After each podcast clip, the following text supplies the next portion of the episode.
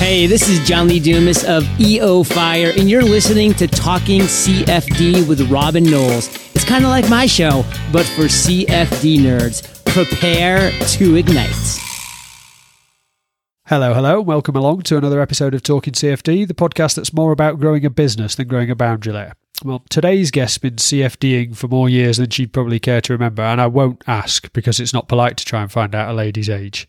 Suffice to say, she's been around the CFD industry for a good while in all sorts of roles. But for a change, we aren't here to reminisce about when she worked for this company or discuss some hot new CFD startup. No, we're here to chat about NAFEMS. In particular, what or who are they? What do they do? And most importantly, why should I care? The lady with the answers to those questions is Althea D'Souza, chair of NAFEMS CFD working group and commissioning editor of their quarterly magazine called Benchmark. Welcome to the show, Althea. Thank you very much, Robin. It's a pleasure to be here. First off, is it NAFEMS or NAFEMS? Ah, no, that's a good question. Um, I say NAFEMS. Some people say NAFEMS. I don't think it really matters. Okay, you might have to let me off a few NAFEMS. I'm from Yorkshire, so I struggle with long vowel sounds. of course, no problem. So back to the original question, kind of who are stroke what is NAFEMS? So, NAFEMS was started in the 19, early 1980s, and it was started by the British government initially because there was a concern that engineering analysis tools were being used and the results trusted maybe a little do, a little too blindly. People were just confident because the computer said it would be okay, it was going to be okay. And if you're designing a bridge on that basis and then want to drive over it, uh, that may not be a good approach. So. Um, NAFEMS was started originally to encourage good practice and uh, check on engineering standards within simulation. And that's where the original name came from. It was the National Association for Finite Element Methods and Standards. NAFEMS has transformed itself significantly since then. It's now an international organisation, still a not for profit, but um, very much involved in a much broader remit of engineering analysis. So, not just um, finite element analysis um, applied to structural analysis, but also computational fluid dynamics, uh, multi-physics, composites analysis, optimization, and I, I could go on. So everything that's involved with engineering modeling, analysis, and simulation. I mean, it sounds like it's um, potentially timely uh, in the CFD space, as uh, the as you were saying, the computer says it's okay to drive over your bridge. So uh, we, perhaps we need to check. I mean, we're getting to the point where the CFD simulation's getting a bit more available to more people. Um, so the the standards aspect and the uh, best practice and things seem to be more relevant than ever for CFD. Would that be the case? Yes, yes, I would say that was is becoming more important, and we're also starting to see in CFD something that's happened in the structural analysis field for a little while. People are going forwards with less testing or with less final testing. So often with CFD, we'll use simulation to get a design, but then we'll do a final test to make sure it's going to work. We still have to do that in a lot of things, but we're reducing the amount of final testing, getting a lot more confidence in some of the results that we're getting from simulation. So, how does um, NAFEMS help get us towards a, a, a, better tomorrow, if you like, in this sort of in this sort of area? So, um, NAFEMS is a it's an association, and it's an association to bring everyone involved in the engineering analysis community together.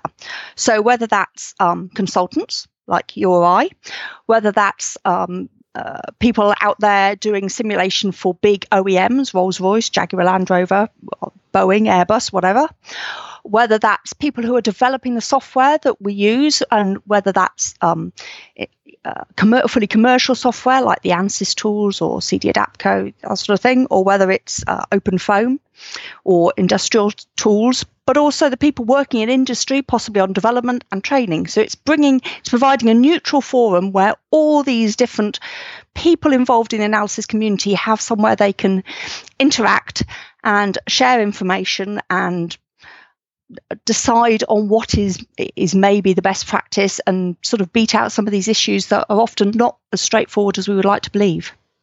Yeah, so I mean, you've mentioned best practices uh, a couple of times, and that's obviously one of the uh, the tenets. But um, what what are the other main activities of, of NAFEMS? Um, maybe I should tell you a little bit about the structure of NAFEMS at this point to help Yeah, you do. understand. Okay, so NAFEMS itself has a very small staff, a very small number of direct employees, um, and they are there are a couple of technical people, but they are primarily sort of more of um, marketing or admin type roles the the main job of NAFEMS is done um, is overseen by a council of volunteers, um, and also run done by a number of working and steering groups. So there's the council, there's the NAFEMS council. Which decide on the general direction and deal with the legal stuff, which is boring in my opinion. um, and then we have a number of working groups, uh, um, and the working groups will have a particular technical focus. So at the moment, we've got working groups. So I'm just going to pull up a web page to help me remind, remember this. We've got analysis management, which is all to do with um, uh, uh, control and uh, verification and anything around analysis management, I suppose. There's composites, computational fluid dynamics, computational structural mechanics, dynamics and testing, education and training, geotechnics, high performance computing, manufacturing process simulation, multi body dynamics, multi physics, optimization, simulation data management, stochastics, and systems modeling and simulation. Wow, take a breath. Thank you. And in addition to, and these working groups are all um, manned and chaired by volunteers from within industry and from the vendors and from academic people. So I chair the CFD working group, and we've got about 45 people, well, about 40 people in that group who um, meet regularly, roughly six weekly, with mostly web meetings because we're all over the place, all over the country and all over the world. In addition, there are also steering groups. So the steering groups are in the regions. So there's a, a UK steering group, an Americas steering group, a, a DACH, which is the German language speaking regions, uh, Nordic, you know, various steering groups, and they are primarily responsible for events in their regions. Whereas the technical working groups are more more focused, not exclusively, but more focused on publications, I would say, and things like best practice. So that that's kind of the, the structure and what you do. And you, you mentioned that um, there are a lot of members um, and a lot of members who are contributing their time kind of as uh, as volunteers. But h- how does membership actually work then? Okay, so NAFEMS membership is on a company basis, a corporate basis. Right. Very like um, a lot of other things, I think ERCOFTAC is similar. Rather than a private individual, your company is a member. Um, and then the individuals from within that organization then have the opportunity to access all the material um, and member for an annual membership fee, which is very reasonable actually. It's only just, I think it's double what I'm paying as an IMechE member for me personally. so, um, for an annual membership fee, you get all the publications produced in that year and access to a number of um, events which you can attend for free. You can then attend other events if you want, pay extra for those. You can also buy any additional publications that may have been brought out in preceding years. Um, and you have access to all the conferences and webinars. My um, first thought i- it's probably and it's probably not fair. So you can kind of dispel this a little bit. is that um, w- with a group of uh, this kind of groups, how do you prevent it becoming kind of introspective and kind of detached from industry? How do you avoid just kind of preaching to the converted? Um, so that's it's always going to be a challenge knowing whether you're reaching the people that are interested. All we can do is think about what um, what we think is going to be most useful for people in industry, and we we base that on our individual experience. Also, consultants and vendors in particular have a lot of have a lot of insight into what the problems might be with users that are maybe not involved in NAFEMS through help desk inquiries or consultancy inquiries. So, for example, we started doing uh, a number of seminars looking at large eddy simulation, using large eddy simulation turbulence approaches or higher fidelity turbulence approaches, because the vendors tell us this is an area they get an awful lot of inquiries about. So we are getting input from broader than just the individuals that are in the groups.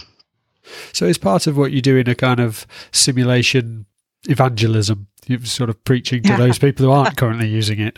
Yes, yes, I would say there is an element of that. It's tried to help people understand the benefits of simulation and what it can do for them and what it can't do for them, maybe. Do you think that's perhaps a little bit misunderstood in the CFD space? Because perhaps people have a handle on um, on what FEA can do and how FEA applies to what they do, but maybe not to CFD. Maybe they think it's the same, or maybe they think it's way, way beyond them. Do you think there's a, a there's a role there? I think there is, yes, I think there is a mismatch. I think people, um, particularly when you look at um, statics, uh, structural mechanics, um, linear statics, where you can be very confident that your answers are going to be really good if you've got good materials data. And then you may look at a complex CFD case where you've got turbulence. And of course, turbulence, as we all know, is is always a problem. Um, and you can't say absolutely categorically this is the right answer in every location at every point in time because you know we don't know that yet unless you're doing a, a direct eddy, a direct uh, numerical simulation. So I think there is an element of that, and I think there's also a, an historical effect where people maybe looked at CFD 15 years ago or even 20 years ago and it was more limited then. There were less capabilities, and the results maybe were less good, or the numerics might have been less well developed, and they lost confidence then and never came back. And they thought, oh, it's got nothing for me. So I think there's a, you know, the understanding the difference between structural mechanics and CFD, and also the development of CFD, and it's still developing, is an important is an important area.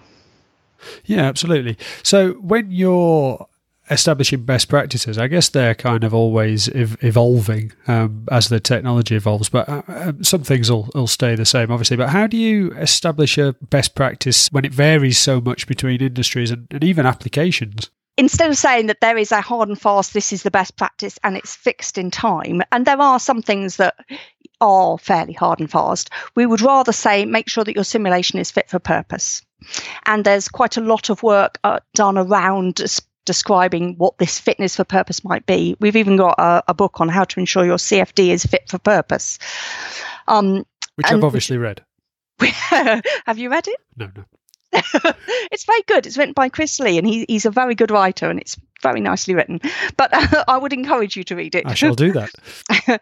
um, so it's encouraging people to make sure they're doing the most appropriate simulation for what they're trying to achieve if they want to understand um, the tiny fluttering uh, variations in a flow, then the t- sort of simulation they're going to be doing is going to be different if they want to broadly understand what the pressure drop is through a valve or under what conditions um, it might be dangerous to try and turn a lorry around a corner under you know what wind conditions or whatever. So there's going to be some there's going to be variations. I mean you know this. Absolutely. And so it's trying to encourage people to to not see cfd at all as a black box but to understand that um, even when the the the numerics and the computational aspect of it is maybe hidden as in a lot of the sort of the design level type tools which mean you don't have to understand the numerics and the, the programming. Even when those are hidden you've still got to apply the good engineering judgment that you would always apply to anything that you should apply when you're using a calculator when you put in numbers on a calculator and you get a number out. You should say does this seem reasonable?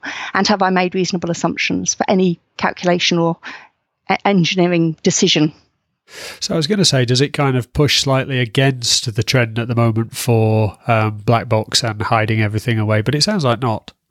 No, not really. I mean, it, there are definitely people in the analysis community that um, are very against that idea, and I can understand that. That's fear of seeing people misusing the tools and maybe giving CFD a bad name. I definitely understand that, but I'm afraid it's coming whether we like it or not. It's starting out there. People are using these tools, and whether we like it or not, that's going to happen. So rather than just saying it's a bad idea, it's probably more useful to help those people understand what they need to be thinking about and what they need to understand. In fact, NAFEMS has done a, quite an interesting uh, series of webinars called Simulation 2020, which was triggered by one of the, the US um, regional conferences a few a few years ago when they, they divided they, they said there were three critical areas democratization which is this idea of um, the tools being more widely used not by just a small group of experts simulation governance governance which is all about um, control, it's analysis management. It's how do you know your answers are good, verification, validation, uncertainty, that sort of stuff. And then some business business challenges. And that series of webinars, and there's oh, there's about know, 25 of them, I suppose. I'm not sure how many. There's they're divided into these three categories and look at each of these different areas and, and, and what the important things are and how, how, what we need to be considering. So, I mean, do they represent the uh, the hot topics on the radar of the, your CFD working group? Um, uh, they are of interest to the CFD working group. I wouldn't say they were the main focuses for us at the moment. For the CFD working group, we, we're doing some work with um, the professional simulation engineer competencies, so PSE competencies, which maybe we'll come back to in a minute. Yeah, I would want to bring it right, back round to that, yeah. Okay, we've got several publications in progress at the moment. Um, a couple on heat transfer because we don't really have much in the NAFEMS library on heat transfer. In fact, the NAFEMS library is is lighter in the CFD area than we would like, so we've got a lot of work to do there. We've also got um, this seminar on high fidelity CFD that's in the UK. And uh, we've got a, a, new subgroup that's starting to look at oil and gas applications. So a lot of the stuff is is relevant to other industries, but they're looking at um, issues that are of particular interest to oil and gas um, people working in the oil and gas field. So, for example, gas dispersion and multi-phase flow and this sort of thing. The tricky stuff. yeah. so, uh, is the CFD uh, working group split in itself? Is it split into different subgroups? Um, no, I, I, have tried over a number of years to try and sort of encourage splinter groups to form to look at particular things, and I've never been entirely successful. So we still have one big happy family, but we have the oil and gas group. I, I suspect that will be something that goes off and becomes a life of it, develops a life of its own separate from us, which will be good. And we do have subgroups that work on small projects. Um, we've had a group that worked uh, have been working on a book on heat transfer why do heat transfer simulations um, and looking at the, the things that need to be considered and that was that's been quite an interesting publication to work on because most of the members of the group had some input, whether it was writing a few paragraphs, whether it was reviewing some material, whether it's part of the editorial team. We also had a book um, fairly recently. It came out, I think, earlier this year, or maybe I think it's probably about due out about now, looking at how to decide whether to do um, full CFD, 2D or 3D, or whether to do 1D CFD, which is sometimes known as system simulation. Oh, right. Interesting. Yeah, I have a friend who's involved in that and he gets very um, upset if you call it zero D. Yeah, but it does bring benefits when you're looking at certain types of uh, certain types of applications. So I think use the appropriate tool for the appropriate job. Absolutely, yeah. Um, so is it tricky to do some of these activities and maintain kind of a being solver agnostic or, or software agnostic? Um, everyone everyone is flavored colored by what they're used to. Um, but a lot of people especially people that have been maybe in the industry for a long time have experience of a number of different solvers so it's not uncommon to have someone say oh when I was using uh, Star, I remember this was, you know, uh, this was something that I particularly liked. But then when I moved over to using Fluent, I found that this was different, but I, I that was uh, brought different benefits. So there are a number of people in the working group who've used several different tools, and we also ensure that we have several of the vendors in the working group. So We've got representatives from ANSYS, um, CD Adapco, uh, Mentor Graphics, uh, ESI, uh, and I'm Altair, and I'm sure there's some others as well. The usual suspects. Yeah. So usual the, the, the main, the bigger vendors, I suppose, on yeah. the whole. Yeah. Uh, NUMECA even. Ah, the, and the list goes on. the list goes on. So by having all of them there, they're able to to contribute to discussions. Say, oh, we don't find this, or we do find that, and and it's it's quite useful because it's a very neutral forum, and because they're not standing up publicly and talking about things, they don't necessarily have to um, stick within the company lines. They can have an opinion because it's a private opinion within a group. Oh, interesting. Which is quite useful. Um, you mentioned a minute ago, and I don't want to let it go away. Is um, is PSE? Can you run that what what is that again? So PSE is a professional simulation engineer. Ah. And um, it's something fairly new to NAFEMS. It was only launched uh, uh, maybe two years ago. And it has there's two parts to it. One is a competency tracker, and one is um, PSE certification. So the competency, and they're both tied together. They're both, you know, using the same material effectively. So the competency tracker is an online system to enable engineers to track and measure their professional simulation engineer competencies. So if you, you sort of think you have skills in a certain area, you can sort of check out that you do have the skills in these areas. And you can also see what other areas might um, you might have gaps in that you may wish to learn about and maybe work out what resources will enable you to develop in those areas as well as work doing that as a as an individual, your organisation, particularly if you're in a larger organisation, may also find a benefit to that. So both a large larger organisation with a lot of people doing engineering analysis who want to have a some sort of career progression for people within their organisation, but also a large organisation with a small number of analysts who maybe don't have the expertise in management to guide those people through what they need to know. They can use this to to help them build those skills. So that's a tracker, and that's you do it yourself. You you assess yourself and say, yes, I'm good at this. I'm not good at that. I'd like to know about this. But there's also um, the PSE certification um, scheme, which is uh, let me try and get the right phrase. It allows engineers and analysts within the international simulation community to demonstrate competencies acquired through their professional career, and it's independently assessed by NAFEMS enabling individuals to gain recognition for their level of competency and experience, as well as enabling industry to identify suitable and qualified personnel. So, is this the sort of thing we're going to see on job applications and things like that? Yeah, it could be on job applications, or it could be someone's wanting to do some consultancy and they want a consultant that can demonstrate they've got competencies in a particular area, or it could be people outsourcing particularly if you're outsourcing and it's a, an area you're not familiar with, how do you know the people you're outsourcing to are competent? And that was actually one of the triggers for starting to look at this. People were starting to, back in, I don't know, maybe 10 years ago, people were starting to offshore to India, maybe, um, places like that. And there were some bad experiences. So, why were there bad experiences? Maybe they were using people that didn't have the competencies that were required. But if you're not doing the work in house and you're trying to outsource it, how do you know if they have the competencies you require? Is the being a relatively new um, venture is the uh, PSE scheme is that complete across all the areas that you guys cover? It's a good question.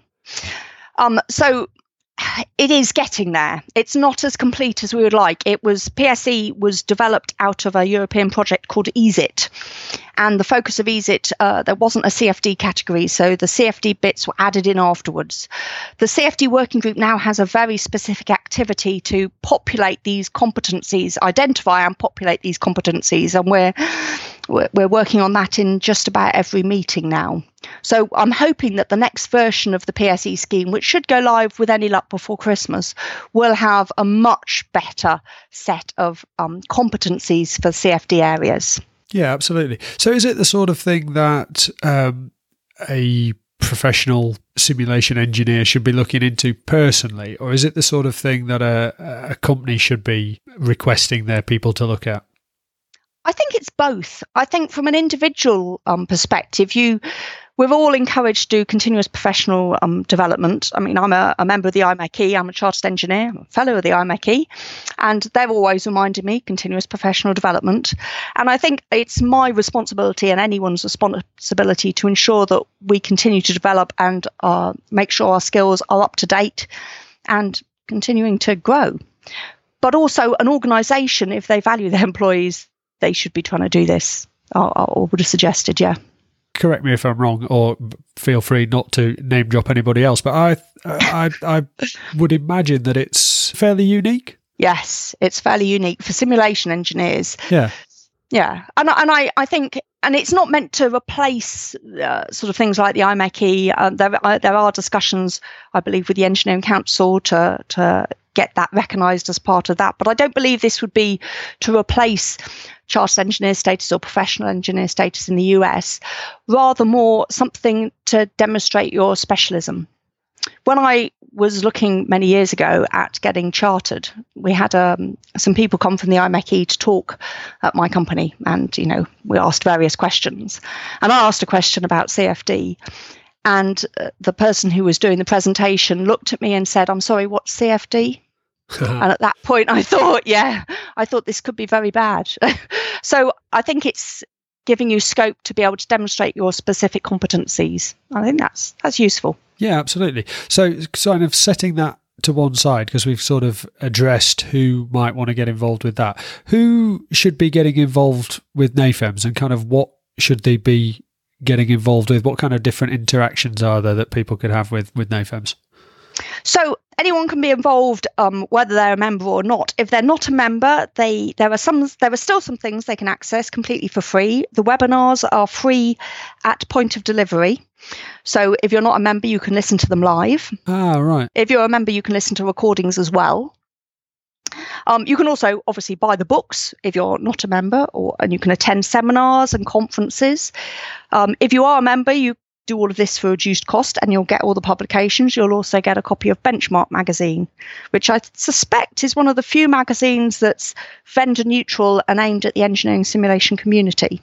Maybe we can talk about Benchmark in a minute. Absolutely. And if, if someone's involved in uh, maybe writing, they can volunteer to write, they can get in touch. Um, authors are paid, but it's a fairly nominal amount. Yeah. So someone can get involved either directly with a working group and be part of the group if they're in a member organisation, or they can they can put forward a contract to write a publication. They just send it through to NAFEMS, uh, get in touch, and find out if there's something of interest. Well, as you've mentioned it, let's let's go to benchmark now then. Um, okay. because that could be a good jumping off point for people's first sort of interactions with with NAFEMS, I guess. Exactly. Uh, you, you, may, as a listener, be sort of familiar with some of the um, engineering publications that are around, and there's a lot of what you might call, well, would it be fair to call it advertorial in those things, where um, they're not they're not neutral. Um, I mean, understandably, if you're getting a publication that's come from a vendor, they're going to be uh, maybe biased towards their products, obviously and and my, my husband finds it quite amusing. We we tend to keep our technical magazines in the bathroom. Oh, right. Some peace and quiet, and you can read, you know. Uh, so his British Computer Society magazines and my engineering magazines tend to be sort of in a big heap in the bathroom, and he finds some of the vendor specific magazines hilariously funny. Of course, we read each other's magazines every now and again because because there is this um, specific slant towards either a type of technology or a particular product. Yeah. So um, benchmark, much as uh, I suppose professional engineer, if you're a member of the IMechE or one of the other um, institutions, is a more neutral forum and the idea is benchmark magazine tries to appeal to everyone across the engineering analysis community. So there may be things that don't appeal to everyone but there should be something for everyone at least. That's something that people can sign up for separately is it? Yeah so they can subscribe to benchmark separately which is uh, i think it's a fairly nominal uh, amount of money for you get four publications a year. They're they're now Uh, since I've been involved, they've been getting fatter and fatter. We used to be a maximum of 60 pages, but I think we've smashed that record out the water with about 89 on the last issue. Oh, wow we had a, an issue on HPC, which was quite interesting because that was looking at how HPC can be used by engineering analysts, um, either in the cloud or locally, or what the what facilities are available for people to use. There was one on confidence in results. So how do you know that your results are good? What, what what can you what can give you confidence? What would you use to decide on confidence? Um, we also did a special edition on moving towards virtual manufacturing, which, if you're not interested in manufacturing simulation, maybe was less interesting, but it did cover all the different branches of simulation that are used in virtual manufacturing. And then there's some sort of there are some regulars. We have a uh, almost a blog from a guy called the CAE guy, which is about life as a, a CAE engineer. Um, we have something called Benchmark Challenge, which to date has been um, mostly structural engineering challenges. But you know, we have a, the challenges set out in one issue, and the next we get the the result or the solution. All right. there are there are of course a few adverts. You always put a of few course. adverts, and there will be NAFEMS news, and it will tell you about NAFEMS events as well. And we, we normally have a review of um, an, an NAFEMS event that's happened in the last quarter. So whether it was a seminar or a conference, that'll be something. See now, I am assuming that the um, the sort of the the wrap up point of this this interview would be that everybody should get involved. But let's be kind of specific for people who are listening in who are interested in in checking out what NAFEMS has got to offer them. Where should they go next? I'm sure all of your interviewees say this the best place is to start at the website, but I will be specific. I won't just say blanket, go to the NAFEMS website. You can find a huge amount of stuff there, but it's a big website and sometimes it's hard to find things. If you go into the website, into about and technical groups, you can then find the CFD working group. And within the CFD working group, you can go in and find um, our publications. You can also go from the, the homepage into events and see what events are coming up, either in your region or international events. You can have a look at what webinars are coming up. NAFEMS does e learning courses. We didn't even touch on those. So, to enable people who wish to develop their skills, but maybe um, for whatever reason they prefer not to attend a face to face training course, maybe they're in a location or have travel restrictions. So, they can do a training course over a number of weeks. Um, and that's all available on the website. That was too much for you, I'm sure. No, no, no. I think it gives people a flavour of what they should expect when they when they go there. Like you say, it's very easy for companies and institutions that have been around for a while to have exploding websites that go on for uh, as far as the Yeah. eye can see. But uh, Yeah. uh, pointing us in the right direction is uh, is a good help. Um, I uh, want to thank you for coming on today, Althea. I think I personally have learned quite a bit about uh, about NAFEMS and oh, I did it! I nearly got to the end about NAFEMS um, and how to say it. Um, Thank you very much, Robin. Cool. If you're still listening, then you are exactly the kind of person who should join the conversation in our Facebook group. Head over to talkingcfd.com forward slash FB to join up with other listeners and past guests chatting about the kind of things we cover on the show and helping each other grow their own CFD businesses. That's talkingcfd.com forward slash FB to join the group. See you there.